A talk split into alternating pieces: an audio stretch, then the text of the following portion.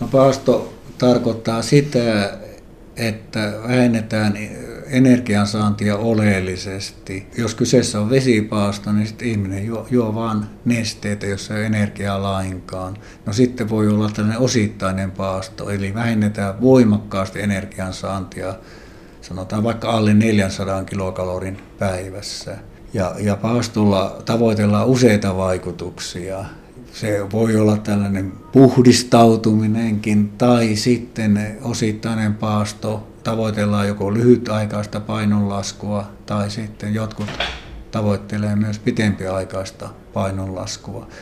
Jo lyhytaikainen paasto kääntää elimistöenergiakulutusta säästöliekille, eli meidän perusaineenvaihdunta myös hidastuu. Rouhesämpylä. Katsotaanpa sadassa grammassa. 127 kilokaloria. Porkkana varras. 230 mm, kilokaloria. Keksipaketti sadassa grammassa 535 kilokaloria. Osittaisen paasto tavallaan hyviä puolia on se, että kuitenkin ihminen saa jonkin verran energiaa ja, ja saa suojaravintoaineita ja usein näissä osittaisissa paastossa niin, niin turvataan myös proteiinin saanti.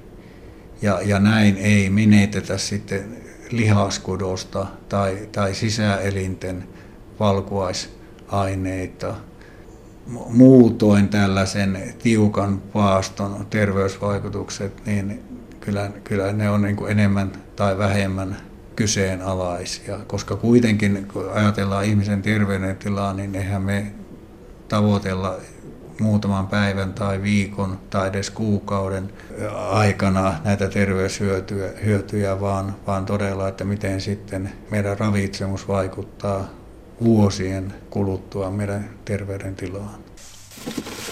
Katsotaan vielä porkkana pussi 100 grammassa 35 kilokaloria. No voi olla paastosta haittaakin, että joillakin henkilöillä, joilla, joilla on alttius vaikka munuaiskiviin, niin se voi lisätä munuaiskiviriskiä, joilla, joillakin se voi lisätä sappikivikohtauksia ja ja, ja henkilöillä, joilla on, on ravitsemusongelmia, niin heidän ei pitäisi missään, missään tapauksessa enää sitten paastota, että, että silloin, silloin tilanne vaan huononee. Ja aika tavalla meillä on tullut uutta tietoa siitä, että, että ihminenkin elää tällainen 24 tunnin syklissä.